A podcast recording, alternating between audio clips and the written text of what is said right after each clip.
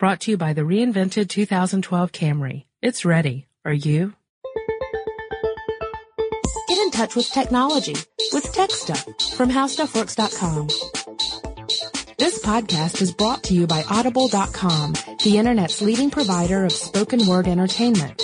Get a free audiobook download of your choice when you sign up today. Log on to audiblepodcast.com slash stuff today for details. Hey there, everybody. Welcome to the podcast. My name is Chris Pollette. I'm an editor at How Stuff Works. And sitting next to me, as always, is senior writer Jonathan Strickland. Hey there. yeah, um, did you, uh, did you get that message I sent you? Uh, you know, um, I, I would have received it, but, uh, my smartphone was confiscated. I'm not allowed to have it anymore. you know, that was almost true of somebody else that, uh, actually everybody knows what we're talking about. Yeah. Yeah. This it's, cute segue stuff doesn't work well for us, does it? No. no. So we're talking about our, uh, our newly elected president in the United States, Barack Obama, who, as you may know, is something of a BlackBerry fan. Yeah, okay. Admittedly, critics of uh, President Obama have talked about his celebrity status and how the media spends a lot of attention to it. And I admit, I'm a little surprised by how many BlackBerry stories there have been about whether or not he'll be able to uh, to keep the little machine that he has fallen so obsessively in love with, apparently, that he cannot leave it alone.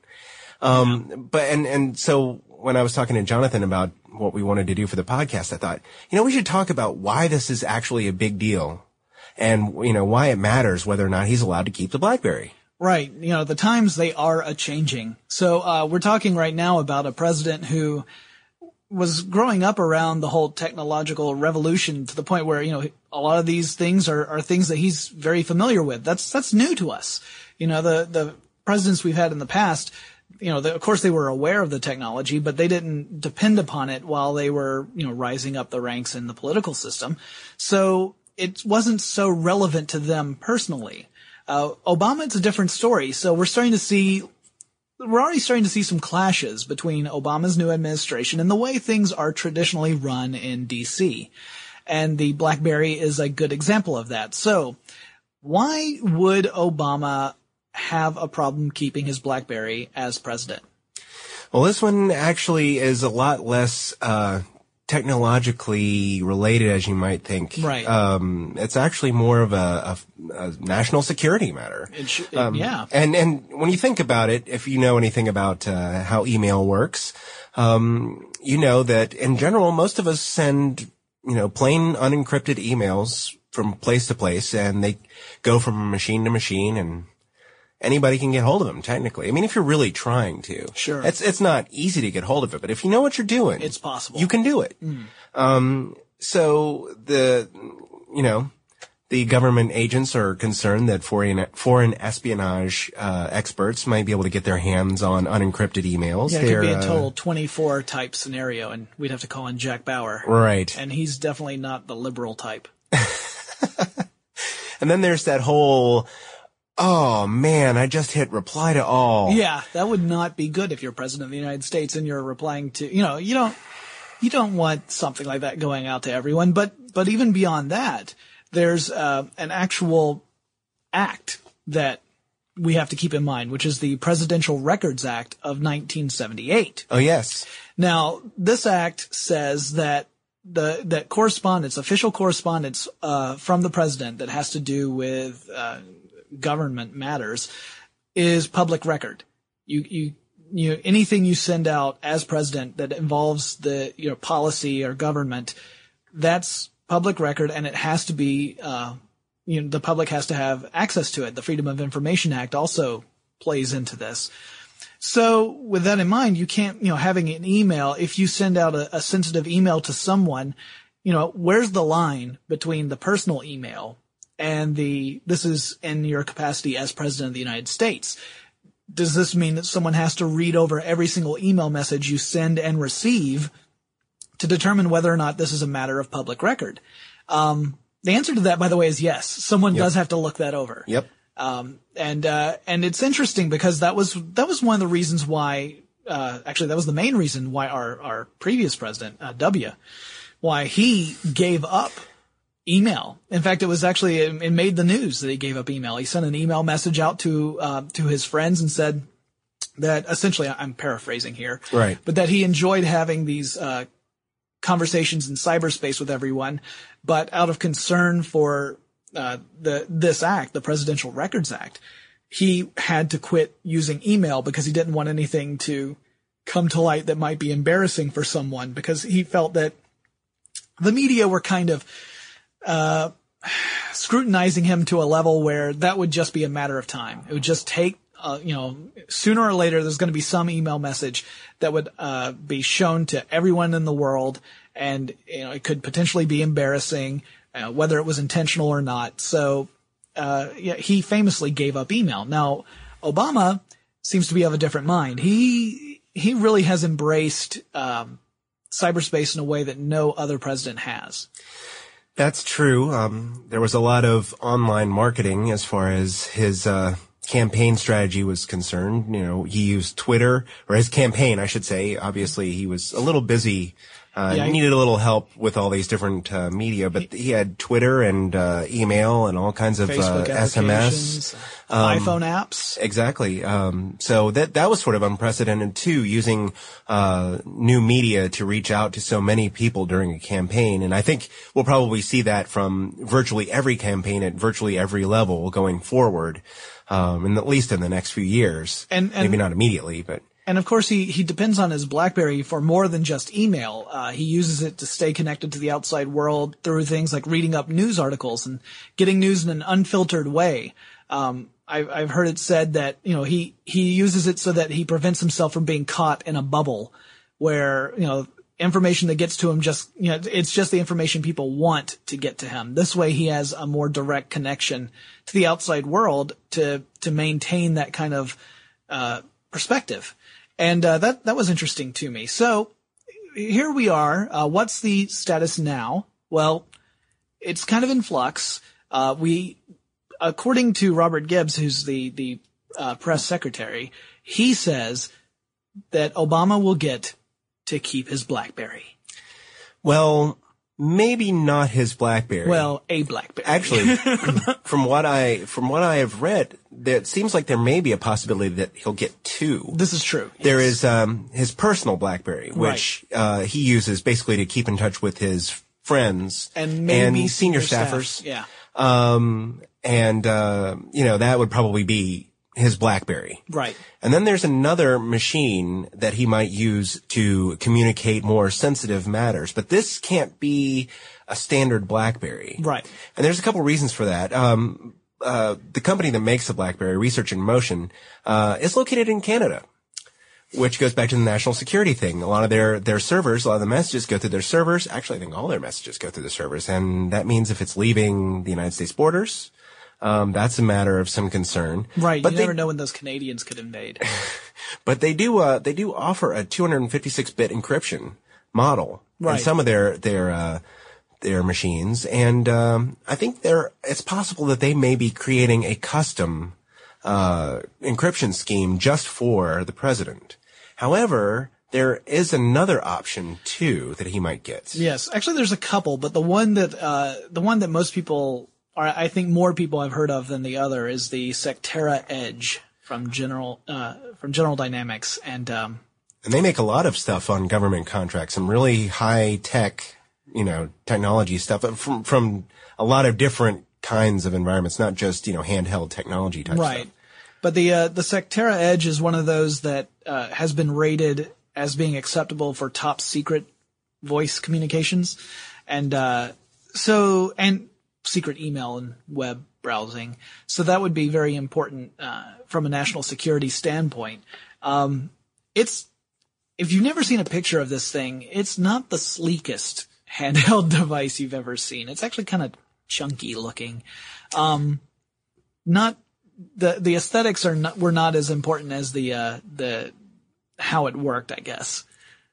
Well, you know, it doesn't have to be as long as it's secure. Well, you know, that's the sure, big thing but here. I mean, come on, have you seen Obama? The man has style. I'm just saying. All right. I'm all just right. saying. Now, granted, okay, that limo, little chunky. Well, true, but it's also an armored truck underneath there. You have a fair point. Um, whatever machine ends up being the official handheld communication device that the, that the president uses, um, it's going to have to, anybody who receives an email from it is going to have to have some kind of compatible encryption technology. And, uh, by that, I mean, um, if you've read our article, How Encryption Works, uh, it, there will be a public key and a private key involved. So whoever, um, uh, President Obama sends a message to, he'll have to have the appropriate encryption key to send to them. Otherwise, it's going to show up as gibberish. Right. Uh, on whatever device they use to read it. Um, so it's going to be very thoroughly encrypted, and uh, there will have to be the um, appropriate uh, software installed on the receiving end in order to uh, receive and decrypt it properly. Yeah, this is another good point. Um, one of the concerns people might have about any kind of portable device that connects to the internet is that theoretically, uh, you could set it down and someone else could pick it up and then they have access to everything you've sent and everything that was sent to you. Now, with the president, that's not as big a concern because he happens to have all these big burly secret service guys around him all the time. And, they don't tend to let that happen. And he probably wouldn't, you know, say leave it on the bus or you know. It would not be likely. no. uh, especially with the way he's treated his BlackBerry so far. I mean, if you've seen pictures, that thing seems to be in his hands pretty often. But uh, beyond that, so yeah, he he wouldn't you wouldn't have to worry about him setting it down. But what about the people he sends messages to? That's true. So if he emails, you know, Joe Bob, and Joe Bob happens to put his phone down for five minutes, then turn around and it's gone. Well, now you've got a whole new issue on your hands. You can't put Secret Service agents around every single person that Obama may or may not send email messages to. That was one of the big, big barriers to the whole BlackBerry issue in the first place. That's true. But, um, you know, that could, that could go for virtually anyone else. I mean, any other White House staffer or, uh, CIA or FBI agent, you know, Sure. there, or even someone who carries around a briefcase. I mean, we've had issues where, um, government information has been taken, uh, the Los Alamos National Laboratory a few years ago when they had that, uh, laptop computer go missing Right. um, you know, any, anything like that, uh, any form of information that can be actually recorded in some way, you know, Yeah, that's and actually- taken out of the building. That's a good segue scary. into into what an, another thing I just wanted to touch on briefly, which was Oh, yeah? the state of technology in the White House when the Obama administration. Oh, that's in. right. That's right. because uh, that was that also made the news. Uh, again, Obama's administration, the the campaigners and everyone involved were used to this sort of high tech kind of approach to to making contact with the public and keeping in touch with each other. And so they come to the White House and then they find out there are hardly any laptops in the White House. And again, part of that is because it's easy to, or fairly easy to abscond with a laptop. At least it's easier than a desktop. True. So hardly any laptops, no Macs. Boy, that got a big response. Yeah, apparently the uh, the Obama campaign used Macintosh computers. Well, no one's perfect. And then they ended up uh, you you're trying to perpetuate that, aren't you? Kinda. Um, and uh, they ended up on what was it? Uh, Windows 2000 Yeah, they, they said that the, the Windows machines, everything was running software that was at least six years out of date. Wow. Uh, one aide said that it was like going from an Xbox to an Atari 2600. Well, you know, in their defense, I understand a little bit about where that's coming from because um, I worked for a very large company before I came to How Stuff Works, and we were using uh, even years after XP came out, we were still using Windows 2000, and the reason they were doing that was because everybody in this very large company was using Windows 2000. It was running smoothly. They had the package exactly the way they wanted it, and there weren't any big hangups with it. And I would imagine, especially in an environment where security is an issue and you have everything pretty much stabilized the way you like it, uh, you know, kind of loath to change the technology. No, it totally makes sense because again, think about it this way. Uh, hard copy information can be stolen, can be copied, all that kind of stuff. But you have to get into the physical location where that stuff is in order to do that, right? True. So with electric uh, communication, you don't have to do that. No. You know, you can be com- you could be on the other side of the world and find a way into an el- electronic system and uh, intercept messages and and things of that nature. So, you know, on the one hand, you're like, how can the United States of America, arguably the one of the most advanced countries on the face of the planet, how can it run its government using this old, out of date software? But on the other hand, you think, well, how safe would it be if they were using, you know, brand new technology? Would it, would it really be prudent to use that, uh, considering that there are people out there who might be a little interested to know what's going on in the White House at any given time? True. So, True. But I, I do understand that they had, you know, all the W's on the keyboards. But they did have eight years to replace them after Right. the uh, Yeah. Clinton White House staff removed all the W's when W got into the office. yeah. Wah, wah. Wacky politicians. Oh, yes. So, uh, yeah, I mean, it'll be interesting to see. I'm, I'm kind of curious to see what the White House looks like from a technological point of view at the end of Obama's administration. I mean, will we see major updates to the software and the hardware or will they choose to keep these, what some people would call antiquated systems? Uh, because there's a, a measure of security involved just by using those. Um, I, I don't, honestly, I don't know the answer to that. I would, I would expect there'd be some kind of, you know, area in between. I would imagine that, uh, given what we've read about, uh, about the administration and the, the needs of the White House going forward, I would imagine that if you are a security, an electronic security expert at the NSA, your job is pretty safe. Probably, yeah. I also don't think we'll be involved. seeing uh, Microsoft Surfaces on all the tables or anything like that anytime soon. So, At least not heavily, unless they're heavily encrypted. right, yeah. So that you know, essentially, you're just looking at blocks and you're like, I don't know what any of this is. um, yeah, it'll be interesting. code. It'll be interesting. So, but it's a brand new world. I mean, we've got a president who, for the moment at least, appears to to have the go ahead to use an electronic device to send email. Um, that's new. Uh, we'll have to see how that plays out. Uh, you know, it might help Obama in the long run because he, he'll be seen as someone who is very responsive and can stay in touch with the outside world and is not just kind of sequestered away. Or it could come back to haunt all of us if the worst should happen. So That's true. time will have to tell. But, uh, you know what? I've got something else we can talk about. Okay. I've got some listener mail. Oh, really? Before we go into it, Okay. I think we should thank our sponsor. Our sponsor. That would be Audible. Yes, it would be. So www.audiblepodcast.com slash tech stuff. If you sign up there, you get a free download. They have thousands and thousands of audiobooks in their in their library. And uh, there's some great stuff in there. So we thought we would recommend a couple of books. Chris, why don't you recommend one? That's true. Um, you know, no telling whether or not uh, President Obama will be listening to audiobooks on his uh, NSA security enabled portable. I'm sure it's got a nifty acronym. Right. Um, but um, if you were going to use your free download and you were interested in finding out what makes uh, President Obama tick, you might check out uh, Dreams from My Father, a story of race and inheritance. Uh, you know, it's a, it tells a lot about him growing up, and it's narrated by the President of the United States. Wow. So uh, that uh, that would be a good choice if you're interested in learning more about the person using the BlackBerry. Excellent.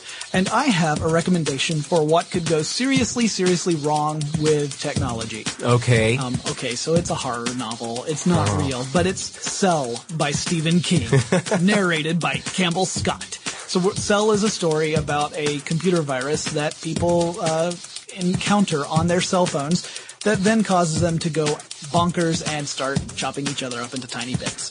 So, um, hey, you know, there's a there's a worst case scenario for you. that would be interesting if that happened to the government. Yeah. Well, you could get either of these or one of 50,000 more books for free by signing up at www.audiblepodcast.com slash techstuff. And now, listener mail. So this listener mail comes to us from Benjamin Ivy. Uh, I, in the interest of full disclosure, he and I have a Facebook past. Benjamin writes to us and says, Last Christmas, I bought my brother several small gifts, a t-shirt, used sci-fi books, and his favorite snacks. Rather than simply placing these items under the tree, I took his GPS device and hid them all around our town. I gave him the coordinates to find the first gift. Each gift was placed in a bag along with the coordinates to find the next gift. It was super fun and made for a very memorable Christmas. To do this, I would recommend hiding them in not too public places, yet still accessible from a car. Also, to keep track of the coordinates, you have to hide the last gift first and work backwards as you cache them. Um, that's a great idea. It's very fun, very uh, entertaining. A couple of just tiny reminders. Um, if you're hiding them in a city, Make sure you're not going to put it someplace where people are going to freak out and think that you're putting a bomb there. Uh, you may need to get permission from someone to hide something someplace. And as he points out, don't put it in too pu- public a place or anyone could come by and pick it up. I don't know what happened to that 24 megapixel digital camera is right. stuck in the trash can over there. Yeah, you know, it's funny. I could have sworn they picked up trash on Thursdays, not Wednesdays. Yeah. Mm. But uh, thank you very much, Benjamin, for the email and for the suggestion. That's a great idea. I love the whole scavenger hunt thing. Very cool. Yeah. So if you guys want to write into us, you should definitely give it a give it a go. We love getting that email. It's uh, podcast at howstuffworks.com. And if you want to learn more about anything we've talked about, you can check out howstuffworks.com and we will talk to you again really soon. For more on this and thousands of other topics, visit howstuffworks.com. Let us know what you think. Send an email to podcast at howstuffworks.com. Brought to you by the reinvented 2012 Camry. It's ready. Are you?